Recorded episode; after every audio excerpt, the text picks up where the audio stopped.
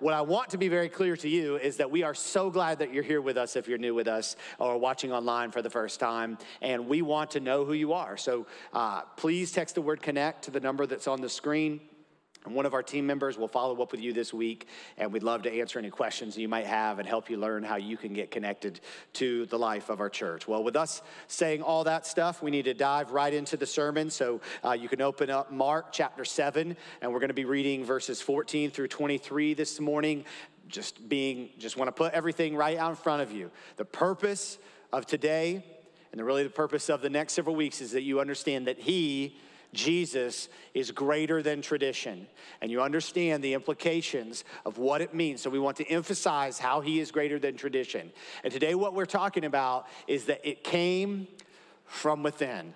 And you'll understand as we read Mark chapter 7, verse 14 through 23.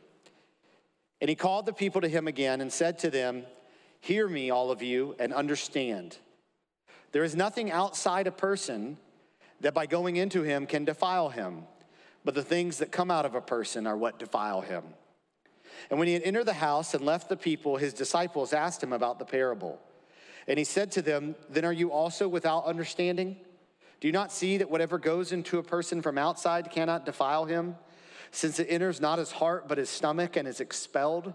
Thus he declared all foods clean. And he said, What comes out of a person is what defiles him. For from within or out of the heart of man come evil thoughts, sexual immorality theft, murder, adultery, coveting, wickedness, deceit, sensuality, envy, slander, pride, foolishness. All these evil things come from within and they defile a person. Pray with me. Lord, help us to receive your word with humility and with boldness to apply it to our lives. Help us to be emptied out right now so that we can hear from you. And Lord, I pray for me that I would decrease, that you would increase, that you would speak what you want to say now, and you would work in and through us. And I pray this in Jesus' name. Amen. So I need to quickly address something that hopefully you noticed this morning. You should notice it. In most translations of the passage we just read, there is not a verse 16. Uh, only in the King James Version and a few other translations is there a verse 16 which says, If any man have ears, let him hear. So, why is there not a verse 16 in the English Standard Version or other modern uh, translations? Because that verse, those words, are not actually in most of the original early manuscripts. You see, what we're reading today is uh, the compilation of early in this new Greek New Testament manuscripts. So they would look to the earliest manuscripts and they would notice that in very few of them is this verse. And so the assumption then would be that there probably was an error in putting this verse in one of those manuscripts. And then what we have beyond that are copies of that error. You see, the Bible is what we're going from, is not a copy of a copy of a copy of a copy of a copy. It's us going back to our most earliest sources of the scripture and then translating them into the English. But there are occasionally some translation issues where the manuscripts will conflict a little bit, and some will have something and some will not, or some will have one word and some will not. Now, you might be, oh my goodness, there's errors in the Bible. Well, it's not like some say Jesus and the Father are one, and some say Jesus and the Father are just homies. Like, there's not that going on in the Bible. Some don't say children obey your parents, and others say parents obey your children. And so we're like, which one did Jesus say? It's not that kind of stuff, it's very small things. Now, you might say, then, well, why does this skip verse 16? Because the Greek manuscripts don't have verses. Verses weren't added till much later for reference, but by the time the modern advanced translations are happening, they, the, it's so commonplace, the King James Version reference of verses, just for easy reference, they just decided, hey, we'll skip putting a verse 16 uh, to, and typically make a note about that. And, and what I would say is this particular passage of scripture actually just has some tough translation issues from the original Greek manuscripts to the English, but none of those issues actually change the meaning of what is being taught at all. So you're welcome to reach out to me if you have more questions about where we got the Bible. Uh, if you went to Bible 101 uh, earlier this year, you can answer all those questions for other people. Uh, but either way, we're just going to keep moving on because it doesn't change the meaning of this text. So, to understand what is taking place in our text, you need to understand the setting, which we talked about last week. Jesus interacts with the Pharisees. The Pharisees are upset that Jesus' disciples are not following the tradition of the elders, they're not following their oral laws. Now, the normal people, the common folk, had distanced themselves respectfully from this dialogue between Jesus and the scribes and Pharisees who had come down from Jerusalem. But in verse 14, it says that Jesus called the crowd, he called the people to him again and said, Hear me, all of you, and understand. I think this is very important to take note of, specifically in the light in, of this issue that this text is presenting concerning men's tradition being impressed upon people. Jesus called all of the people around to hear from them, from him. And this is the first point I want to make this morning. All believers have access to and the ability to understand the Word of God. All believers have access to and the ability to understand the Word of God. One of the doctrines that we hold to be very dear as Protestants specifically is the priesthood of the believer. What that means is that every Christian has direct access to God. We do not need some other man or some person in some position that's designated by man to bring us close to God, to allow us to confess our sins to God, and to allow us to hear from God. In the Reformation, part of the issue going on is that there was actually an obstacle being put in front of the common person being able to hear from the Word of God. They did not want the, those who had become power hungry in the church and leadership did not want the Bible translated into the common man's language. So it would have to be in Latin, and you would have to go and you would have to depend on someone to tell you what the Word of God said. And there was all kinds of structure set up to make you have to go through in order to feel like you were made right with God, and you would often pay penance in order to be right with God. And while we're kind of removed from that in many of our settings today, the dialogue can still be discouraged, and questions can s- still be discouraged because wherever there are humans, there is this draw to those in leadership having control. You can look at our society and see for some reason there are people who gravitate towards having control over people.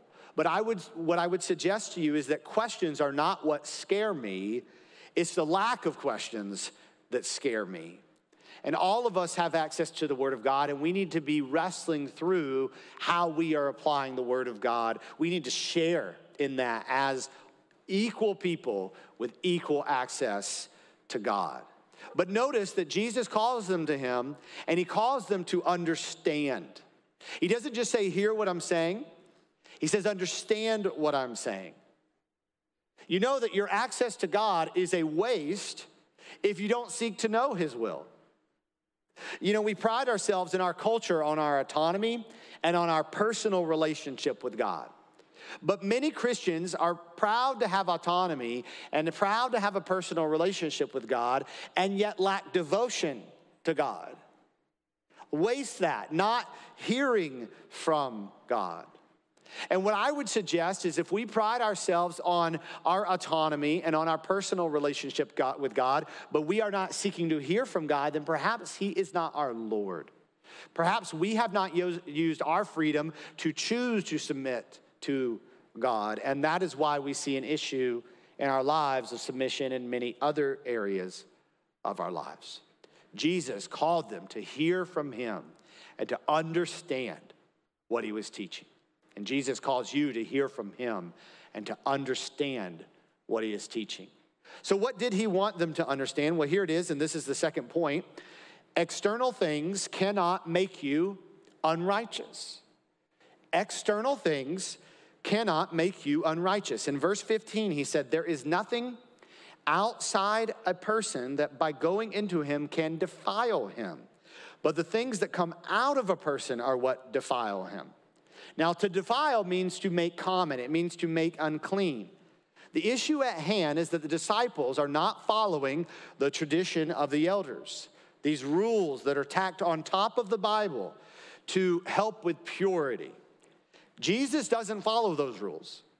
And he questioned the Pharisees' heart in following them by pointing out their neglect for God's will. We talked about that last week.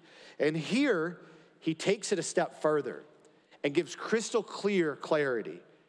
And he says to everyone who is listening, it is not what comes in that defiles you, it is what comes out. Now, this would radically challenge how their culture understood cleanness. You see, the Old Testament taught that there were certain things to avoid to remain ceremonially unclean. Leviticus chapter 11, Deuteronomy chapter 14, they give guidelines to these things. But now Jesus is saying, eating these things, consuming these things, touching these things, they don't make you unclean. Matthew clarifies a little bit what Jesus said in Matthew chapter 15, verse 17 and 18. He says that Jesus said, Do you not see that whatever goes into the mouth passes into the stomach and is expelled? But what comes out of the mouth proceeds from the heart, and this defiles a person. Now, later on, after Jesus is crucified and resurrected and ascended to heaven, and the Holy Spirit descends upon the early disciples, and they begin to carry the gospel into Jerusalem and Judea and Samaria and beginning to the ends of the earth. Peter has this vision, and he has a vision of a sheet coming down, and there's all like bacon wrapped shrimp in the sheet that he sees. And, and God clarifies to Peter what that means. He says, All food is clean. And he says, The Gentiles are clean. You see, they had been avoiding certain foods because they believed consuming them would just make us unclean. And they had been avoiding certain people or putting in place certain rituals if they interacted with those certain people because they believed that they were unclean. The Old Testament gives us laws about being ceremonially clean because there was the existence of the temple. But the temple is not in existence today. And the people are often hoping that the temple be rebuilt, but Jesus himself said, There is one who is greater than the temple who is here. You see, the dietary laws that exist in the Old Testament existed because of the temple, but there is one that is greater than the temple who is here. And Craig Blomberg says this the dietary laws remain relevant for believers only in that they point people to Jesus who makes the unclean clean. The dietary laws that exist are still relevant to us today only in the fact that they show us how unclean we are, how unworthy of being in the presence of God we are, and how work of Jesus is so sufficient for bringing us into the presence of God because not only do we get to go into the temple, but we have become the temple of God where He dwells because of the work of Christ. They show us how sufficient Christ is. It's not that those rules are obsolete, but they are now fulfilled in Christ. And they were never meant, listen to this, they were never meant to cause you to avoid the real issue of unrighteousness. They were never meant to cause you to avoid the real issue of unrighteousness. Because, and the third thing I want to say is this what makes you unrighteous is internal. What makes you unrighteous is internal. You are not made unrighteous because you consume a certain food or drink that's on the no no list. You are not made unrighteous because you view something that you shouldn't have, that's rated R. You are made unrighteous because you have a desire to escape your responsibility to God and to others and you escape it with that food or with that drink. You are made unrighteous because you want to see things that gratify your lusty pursuits. So Mark tells us in verse 17 when he entered the house and left the people, his disciples asked him about the parable. Now, this doesn't seem like much of a parable to me. A better translation than parable might be comparison or, or riddle from the Greek. Matthew tells us that Peter is the one who has said, explain the parable to us. Now, if you notice in Matthew's gospel, Matthew will often say, hey, Peter was the one who asked this question that probably shouldn't have been asked. Uh, Matthew's writing from Matthew's perspective. Mark is actually writing from Peter's perspective, and Peter conveniently doesn't mention some of the details that it was him that asked those questions. And Jesus says to him, verse 18, then are you also without understanding? Do you not see that where, whatever goes into a person from outside cannot defile him? Since it enters not his heart, but his stomach and is expelled. Thus, he declared all foods clean. That's Mark's commentary. And he said, What comes out of a person is what defiles him. Jesus, with a slight tone of rebuke, says, Do you guys not understand either? What you ingest can't defile you. I mean, it's pretty simple. What you ingest goes into your stomach, not your heart. And then, verse 19, it goes into the toilet, the latrine. It goes out. What comes out of you is what defiles you. What comes out of your heart is what defiles you. See, the heart is not just a symbol of emotion, but a symbol of decision making. Jesus is saying, You think and you feel and you do. And when that is out of step with God's will, that's sin. That's where unrighteousness comes from. And then he says, verse 21 For from within, out of the heart of man, come evil thoughts, sexual immorality, theft, murder, adultery, coveting, wickedness, deceit, sensuality, envy, slander, pride, foolishness. All these evil things come from within and they defile a person. Matthew's list is essentially the same, except it does not include sensuality, envy, pride, or foolishness.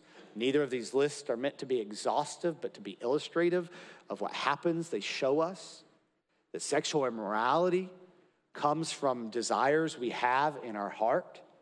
And then we have the opportunity to meet those desires with a temptation. We sin. The theft comes from a desire for things, and when we can't get those things the honest way, we steal. That might look more advanced in a Western society. And murder comes from the anger that we have in our hearts. Now, they had gotten to the point as they neglected the word of God and fixated on their tradition and fixated on their religion that they assumed an inwardly pure state in every person. And that it was only these outside things that could actually cause you to be sinful. But they're really missing what the scriptures teach. And Jesus brings us in the New Testament great clarity on that in the Sermon on the Mount when he says, Hey, these things are happening adultery, murder, because of what's in your heart. And even if you've thought them in your heart, you are sinning. You see, it's not these things from outside that defile a person. Jesus says in um, Matthew 15 20, in Matthew's records, these are what defile a person. But to eat with uh, unwashed hands does not defile anyone. Jesus' main point here is that uncleanness is moral rather than ritual. Jesus' main point is that uncleanness is moral rather than ritual. Some of you are thinking if I can do some of these things, that church people do, that religious people do, that spiritual people do, then I've fixed the sin I know that I have. But you fail to understand something that the Bible teaches. We aren't sinners because we sin. We sin because we are sinners. We aren't sinners because we sin. It's not that we've done a couple bad things, and so that therefore classifies us as a sinner. No, the reason that we do those bad things is because we are sinners. That is in our nature, that is who we are. You see, this is why church people are often some of the worst people. No offense. Well, maybe offense.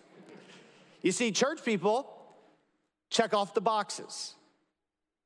They do the things that they feel like they should do to really avoid or ignore or to justify the sin that they know that exists in their heart. And so they can just keep on with the sin because now they do this or don't do this. This is why I don't ignore the person that people tell me, well, that's just how so and so is. I think that's unacceptable. Because the reality is that may be indicative of their heart. It's not just that that person aggravates me, which that is a part of it, but I'm just being honest. It's not that. It's that if they truly won't give an area of their life over to the Lord and won't even acknowledge that area of their life for 10, 20, 30, 40 years, then Jesus may very well not be the Lord of their life, and they may be a religious person who is headed straight to hell. And I love them too much to not address that. Paul says to the Corinthian church, who's saying, Hey, we have these immoral people in our midst and we're so acceptable. He says, Your boasting is arrogance. Your boasting about your tolerance is actually arrogance. You actually are not loving that man. You're not loving the people of your congregation by just being okay with people not submitting to the lordship of Christ. And so, our religion and our rituals does not get rid of sin. And our rituals and our traditions don't make us better. And, and I think this is revealing why people get so passionate about secondary issues, about style and about rituals and about, you know, personal convictions, if you want to use that, and traditions, because they've connected it to their righteousness. And I, I just say this being offended because people do not follow the same secondary rules is a sign of spiritual immaturity, at least. It may be a sign of spiritual deception. But at least being offended because people do not follow the same secondary rules as you is a sign of spiritual immaturity. Now, let me, let me say this there is some good in what you will hear from people who are going above or beyond the scripture and rules. I, I know a lot of people who are convicted that they should remain, uh, they should abstain from alcohol, and that others should abstain from alcohol. And many of the reasons that people came to that conclusion are because of the things they have experienced, either because of what alcohol has caused them to do or led them to do, excuse me, or because of what happened to other people. There are many from a generation. I mean, there was a generation plagued by alcoholic and abusive fathers. And so they feel like we should not drink, and, and really no one should drink because of the problems they have seen. That is, that is not a bad stance. There are people who, who feel like, hey, we should draw some pretty hard lines when it comes to entertainment and what we are exposed to because of how it makes them feel, their concern for their children. That's not a bad stance. That's not a bad position to take. There are people who have some pretty hard pressed rules about dating and whether or not, you know, their kids should not date and, and how you date. And, and, and once you're married, just what kind of relationships you can have with, you know, other people. Like, and, and, and the, the, the heart here, the intention here is not bad. But we've got to be careful here because when we begin to impart our secondary rules and teach our secondary rules or emphasize our secondary rules, we have to be aware. You see, as, as believers, we have doctrine, we have convictions, and we have preferences. And if that's a hierarchy, if that's a pyramid, doctrine is at the top of that. Doctrine are the things that the Bible teaches us that are absolutely essential, and we are unwavering on that doctrine. But the truth is, we have different convictions based on our background, our wiring, our experiences, whatever it may be. And those are underneath our doctrine. And we might really urge people in those, and, and we might even have a hard time walking closely with people who share different convictions, but we have to remember that they're not necessarily doctrine. And then at the bottom of that pyramid are all these preferences that we might have. And, and we just have to be very aware of where those things fall. But what I would suggest to you is that in a consumer culture, we're often more concerned with our preferences than we are with convictions or even doctrine. Most of us choose a church not based on its doctrine, but based on the preferences we have, the things that we like. And that's the opposite of what God wants you to be doing. God wants you to be most fixated on doctrine. And then live out your convictions and really be open handed about your preferences. And I would even say be aware that in seasons and times, some of those convictions may change, but doctrine never changes. And, and the reason I say this is A, for you to be aware, but also when we are with other people, we need to be just very mindful that there's what the Bible teaches is about alcohol, that we shouldn't get drunk, that we need to be aware of it. And then if we have convictions on whether we abstain or not, that's more of a personal conviction. And there might even be preferences beyond that. When it comes to being exposed to secular entertainment, there are clear things that we need to avoid but then we have convictions and preferences built on top of that based on who we are and, and, and just what we've been exposed to. When it comes to church and worship, there are doctrinal issues about you know, how we should worship. Our songs should be doctrine centered, our passage, our teaching should be focused on the Bible. But then there are extra convictions and, and preferences that we might have about that. When it comes to dating and relationships, uh, the same thing. And we need to approach this with the reality that there will be differences in those convictions and, and, and in those um, preferences. Think about the issue of parenting. Same thing. I, I want to read you what Paul says. Uh, and I think this is just probably the most clear instruction on how we handle these secondary issues. And in 1 Corinthians chapter 8, he's dealing with the issue of food sacrificed to idols. And he establishes food which has been sacrificed to idols is just food. Because you know what? Those are false gods. They're not real. They have no power over this meatloaf. They didn't have meatloaf, but whatever it might be. Okay? So he says that's irrelevant.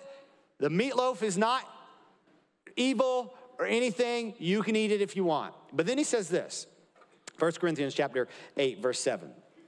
However, not all possess this knowledge, but some, through former association with idols, eat food as really offered to an idol, and their conscience, being weak, is defiled. Food will not commend us to God. We are no worse off if we do not eat, and no better off if we do. But take care that this right of yours does not somehow become a stumbling block to the weak. For if anyone sees you have not, who have knowledge eating in an idol's temple, will he not be encouraged if his conscience is weak to eat food offered to idols?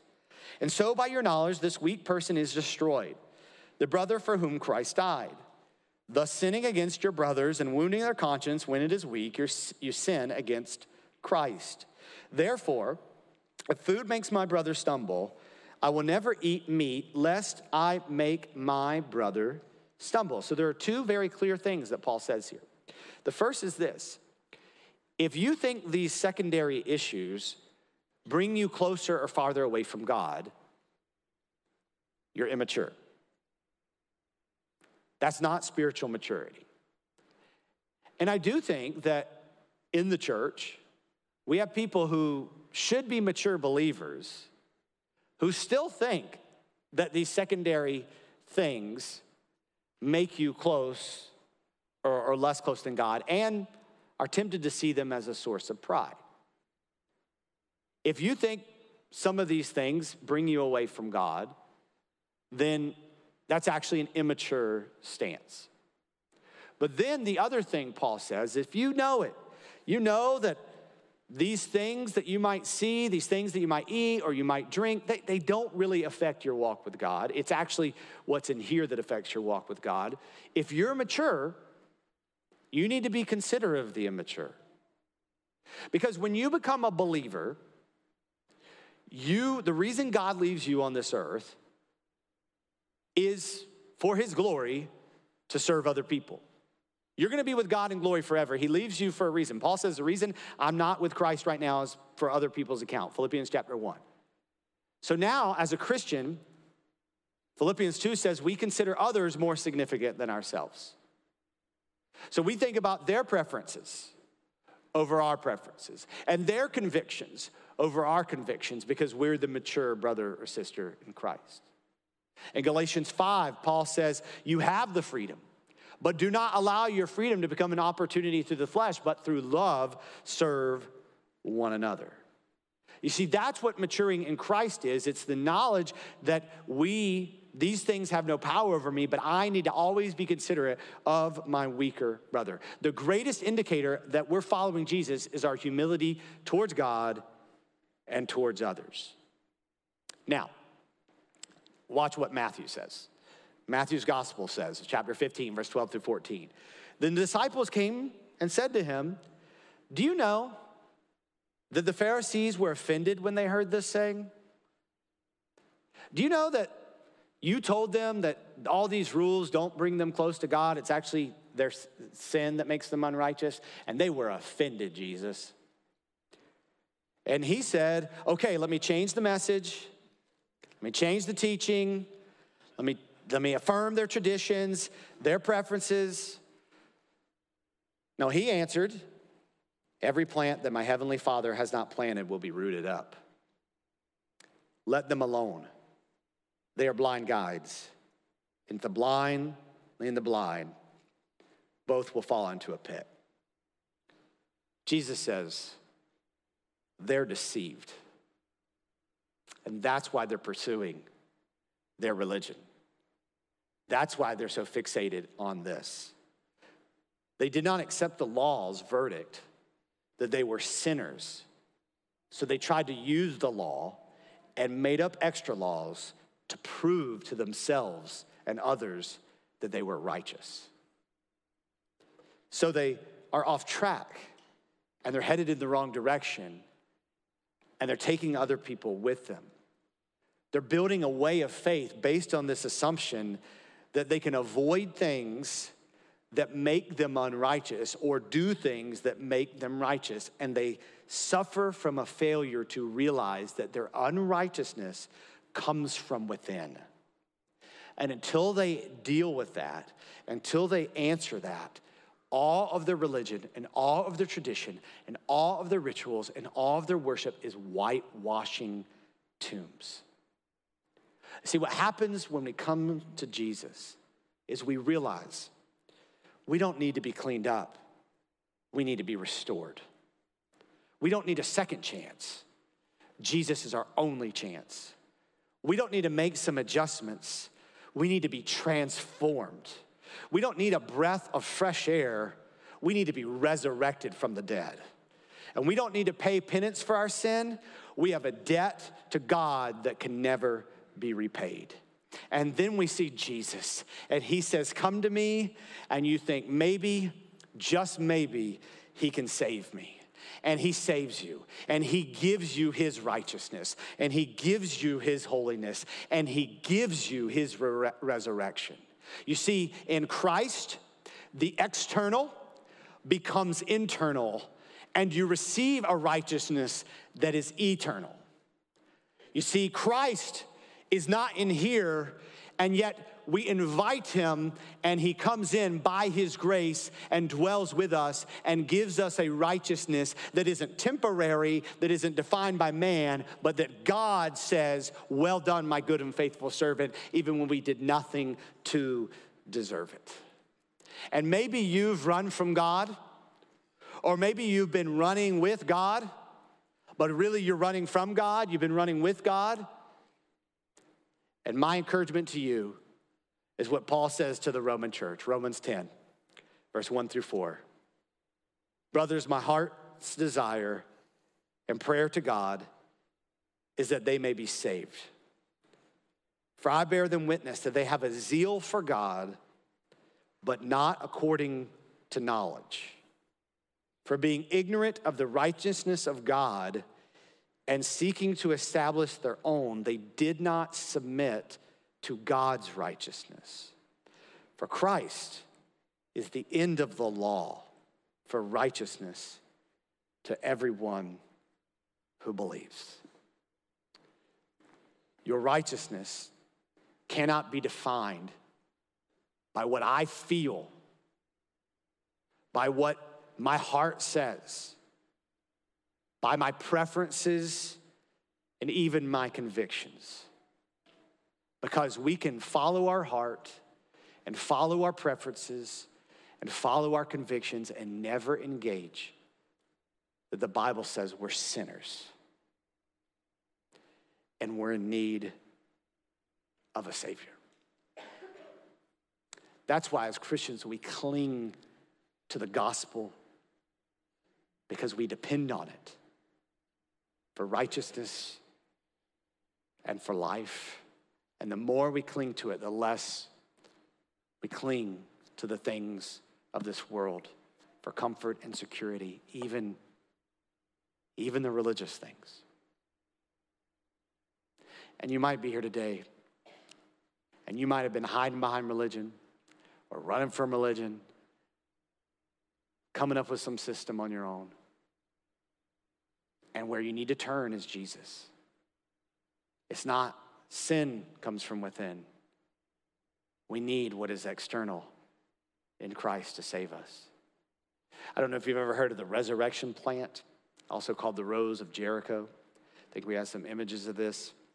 It's this plant that's typically found in the desert, and um, it can go a long time without water um, and, and basically stay alive. I real, realize all illustrations break down, but I mean years.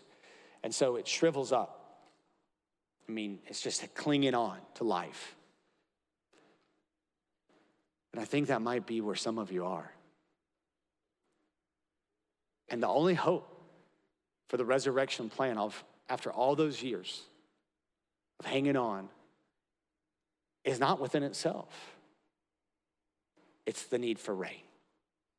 It's the need for water. But after years of being in this condition, water brings it new life. And for you, the only thing that will bring you new life is if the mercy of Jesus rains down on you. And I just say, receive that today.